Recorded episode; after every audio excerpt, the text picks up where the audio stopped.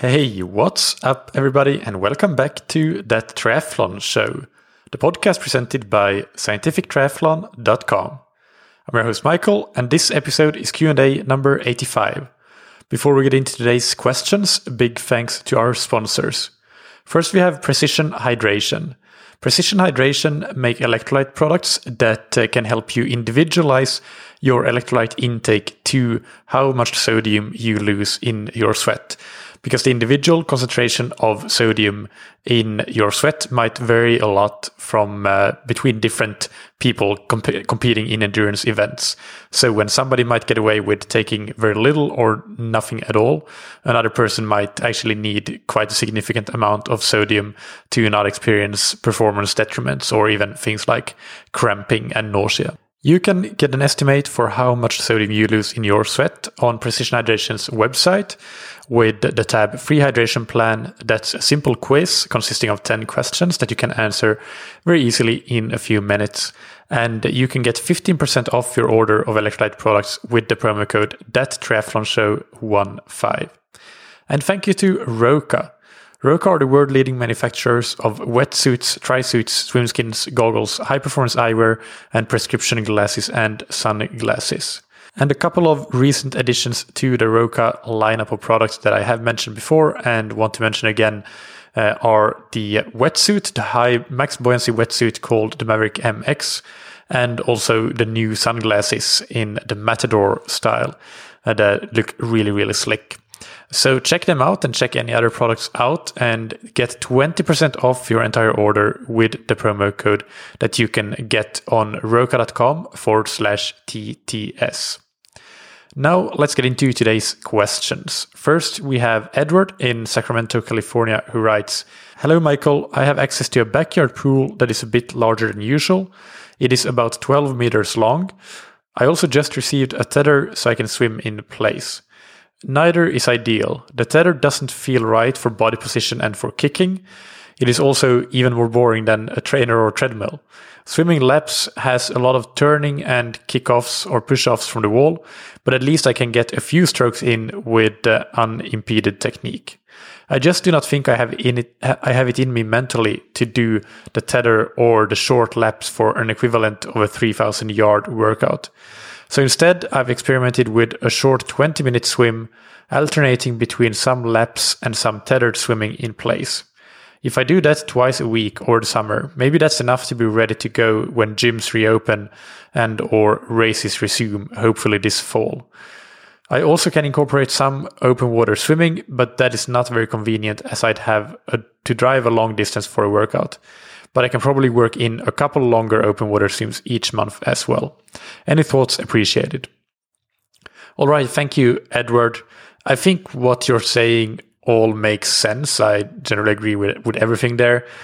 Given that when you're swimming in your backyard pool, you can only get in a few strokes per length really before you have to turn and do another push off. And alternatively, with the tether, it doesn't perfectly replicate your swimming anyway. I think that your goal really should be damage limitation when it comes to losing your swim fitness rather than trying to maintain everything or prevent any losses. I think you have to just mentally accept that you are going to lose fitness and be okay with that because most of us in the world are in that same boat anyway. And try to just limit, do whatever damage limitation that you can. And for that purpose, I think short but frequent enough workouts really are the name of the game. So two times 20 minutes per week, that will certainly give you some of that damage limitation. Uh, I would suggest that maybe three times 20 minutes would be even better for a very small additional time cost. So I would strongly recommend that you consider that. Definitely try to get to the open water when you can, even though I understand that with a long drive, it's not very convenient to do that often. But when you can, try to get in that long swim, but with a good amount of quality as well. And for that, you can actually listen to last week's Q&A, Q&A number 84, where I discussed that uh, in detail. And to address your point of not having it in you mentally to do an equivalent 3000 yard workout with the tether or in 12 meter pool, uh, that's, that's just perfectly normal. And I think that, uh, that very few of us can and uh, should do that or would do that. And really, I don't think that even if you could do that, you're probably not going to get the same equivalent benefits of a normal 3000 yard workout anyway. So it really doesn't even make sense to try to do that unless it's something that you really, really are dying to do, which I think that 0.1% of the triathlon population would have that mindset. So simply what I would advise you is to find the minimal effective dose in terms of duration and intensity and frequency that gives you some semblance of maintenance. It doesn't have to be complete maintenance. It probably won't be complete maintenance, but at least, least damage control and not losing all of your fitness, losing your fitness more slowly. And that will help you return to fitness faster when you can go back to proper swim training again or even racing. And that minimal effective dose, it probably consists of pretty short but frequent workouts so again, as I said, 20 minutes sounds like it could be a fine and you can do a surprising amount actually in 20 minutes. Hopefully you can include some intensity as well since uh, you are uh, since you are naturally compromising on the duration of the workouts, but uh, the intensity can then be used as a bit of a weapon there to compensate for some of that. And uh, depending on your overall commitment to training, I would suggest that three swims per week might actually be a significant improvement over just two per week, but for a fairly low time investment just to keep that frequency a bit higher. So definitely consider that. Not much more to add besides that. Good luck, Edward, and I hope that you can get back to normal training soon, as I hope that we all can. The next question is from Scott in Canada, who writes uh, Mikael, thanks for the continued commitment to your podcast. The high quality of information and guests is second to none. I have also been training on a customized training plan through Scientific Triathlon for over a year, which has allowed me to train more consistently and has taken my results to a different level. Thanks to you and Coach Lockie for that. My question is about the ammonia smell I experience after some of my long workouts. I know that this has to do with protein being used as an energy source. Is this something that I should be worried about? Is this a sign that I should be changing something in my diet? Is it related to hydration status? If it is diet related, is it something that I should be changing pre workout or changing in workout nutrition? Or is it perhaps a sign that intensity might be too high? Thanks, Scott. All right. Uh, thank you for your question, Scott. Generally speaking, as you say, although protein and uh, specifically amino acids that are the building blocks of protein are not a main source for energy production. They are used and can be used as a substrate to produce energy aerobically through the Krebs cycle. Uh, so, and this applies to certain amino acids. In resting conditions, these amino acids can contribute up to 15% of the energy in some cases. But during exercise, this is greatly reduced. And at a maximum, it can reach around 10%, but there would be special conditions. And, but you might be hitting those conditions when after your workouts, you smell that ammonia after your long workouts. Usually though, the proportion of protein used for energy production would be much, much lower than 10%. And we would basically consider it quite negligible. But uh, the situation where protein or amino acids can start to contribute in a greater way to energy production is when carbohydrate availability is low. And this may happen for a couple of reasons. It may be just because of inadequate carbohydrate intake in your normal diet. Or it may be during prolonged exercise, as you describe it, if you do not adequately replace carbohydrate that you will be using through that workout. And especially if the workout is long but also has intensity to it, this is where it uh, becomes more of a uh, more of a risk factor that, that that can happen. So my first piece of advice is to look at those two factors, your day to day nutrition, just the, the overall carbohydrate intake, and then your intake of carbohydrate uh, during those long workouts and see if you're managing both of those as well as you should as you should be doing given your training load. Since you're saying that it, this happens in long workouts in particular, I would suggest that you just ensure that you get a little bit more carbohydrate than normal the day before that workout and the morning of that long workout and also to try to increase our energy intake a bit in the workout itself. That could be just a starting point for experimenting and see if that solves the issue. So, as mentioned, then this has to do with uh, low carbohydrate availability you your body needs other substrates to use.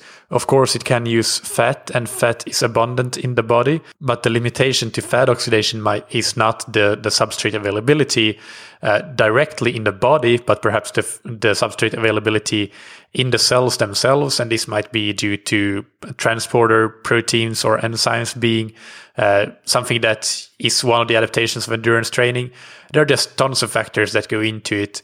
Uh, but suffice it to say, it's not as simple as saying that just because everybody has uh, a great amount of energy stored as fat in the body, that all of that fat is available to be oxidized during training. So that is the reason, uh, mechanistically, that when we are the body, the cells don't find carbohydrate to oxidize.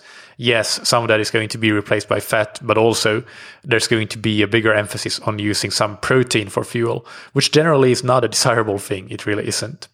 Uh, so, all that being said, it's got something to do with carbohydrate availability clearly meaning that it's not really related to intensity to address that specific question.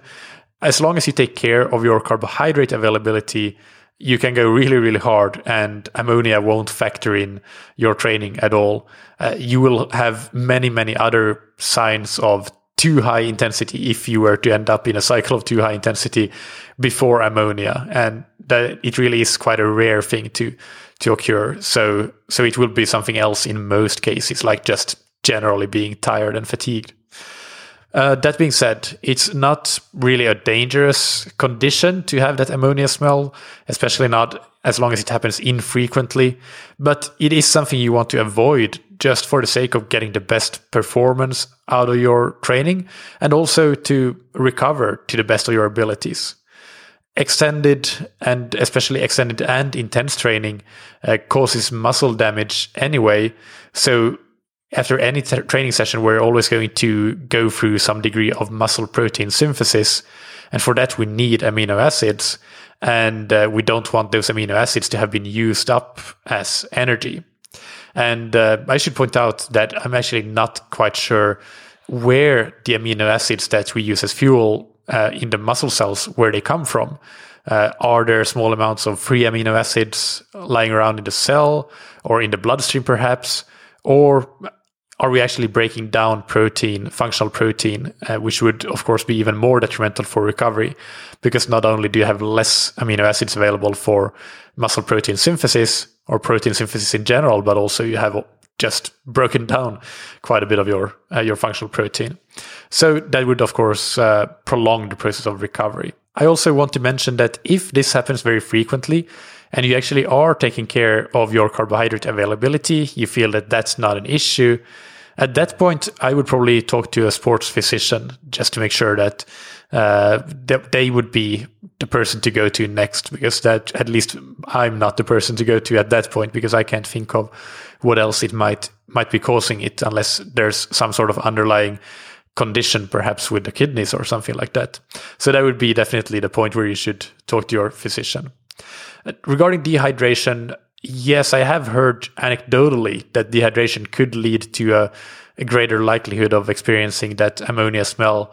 But again, this is just anecdotal, and I'm not sure what the exact mechanism for this would be some of the ammonia uh, that is created through as waste products when amino acids are used as energy is excreted through sweat. So it's possible that it could have to do with your sweat being more concentrated with ammonia if you're dehydrated and not have as much fluid available. So definitely, I don't think it hurts at all to make sure that you take in adequate fluid. That's not definitely not going to harm you. But again, I'm just speculating here a bit with the mechanisms, and and I haven't seen hard evidence on dehydration or fluid intake and and ammonia being being related. So so I would just to summarize, try to target your carbohydrate availability first And in all probability, that should take care of the issue. Uh, if not, I would definitely consider talking to a sports physician just to make sure that everything is all right. Thanks for your question, Scott, and good luck.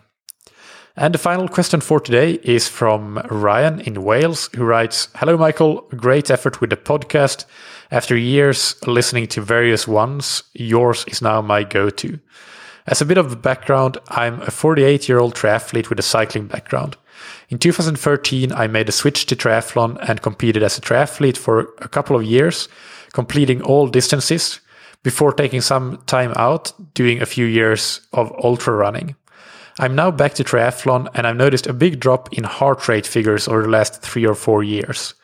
On my first 20 minute FTP test, I averaged 271 watts, but only maxed out at 141 beats per minute. And that was an all out last minute. In my last 20 minute park run, I averaged, I averaged high 130s for my heart rate and just got up to 141 in the final sprint. I've always had a low heart rate. In my 30s, my resting heart rate was sometimes below 30, but normally hovered around 31 or 32. And this transferred to competition. I could rarely get into the 170s despite all out efforts. I'm aware that a couple of years of ultra running probably lowered my working range of heart rate, but not as low as it is now. I know your max heart rate cannot really be increased, but I feel in my case, I'm not actually seeing the max figure, just a figure my body has got used to going up to. My question is although I work to power on the bike, would I benefit from doing sessions to try and increase my max heart rate, or just ignore it and focus 100% on power? Likewise, with running, I use perceived effort partly because my heart rate is so low.